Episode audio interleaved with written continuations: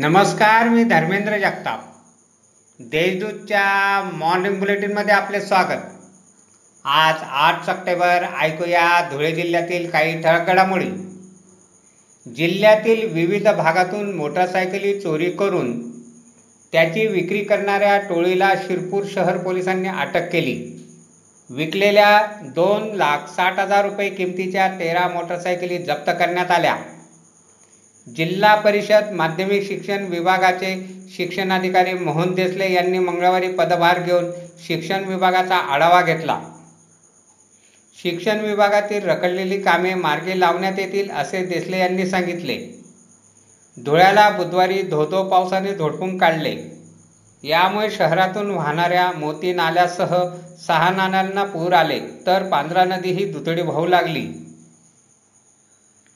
हातनूर धरणाचे चौदा दरवाजे पूर्ण क्षमतेने उघडल्याने चोपन्न हजार चारशे एकवीस क्युसेस पाण्याचा विसर्ग तापी नदीत होत असल्याने तापीकाठच्या गावांना सतर्कचा इशारा जिल्हा प्रशासनाने दिला आहे.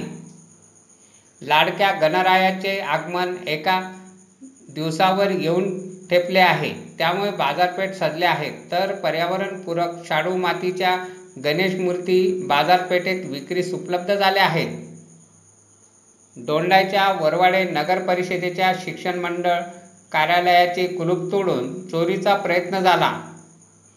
परंतु शिक्षण विभागात जुने रेकॉर्ड व कागदपत्रे बघून चोरटे पळून गेले. अशा आहेत आजच्या ठळक घडामोडी. सविस्तर बातम्यांसाठी वाचत राहा देशदूत आणि ताज्या बातम्यांसाठी भेट द्या. W W W dot Deshdoot dot com या संकेतस्थळाला. धन्यवाद.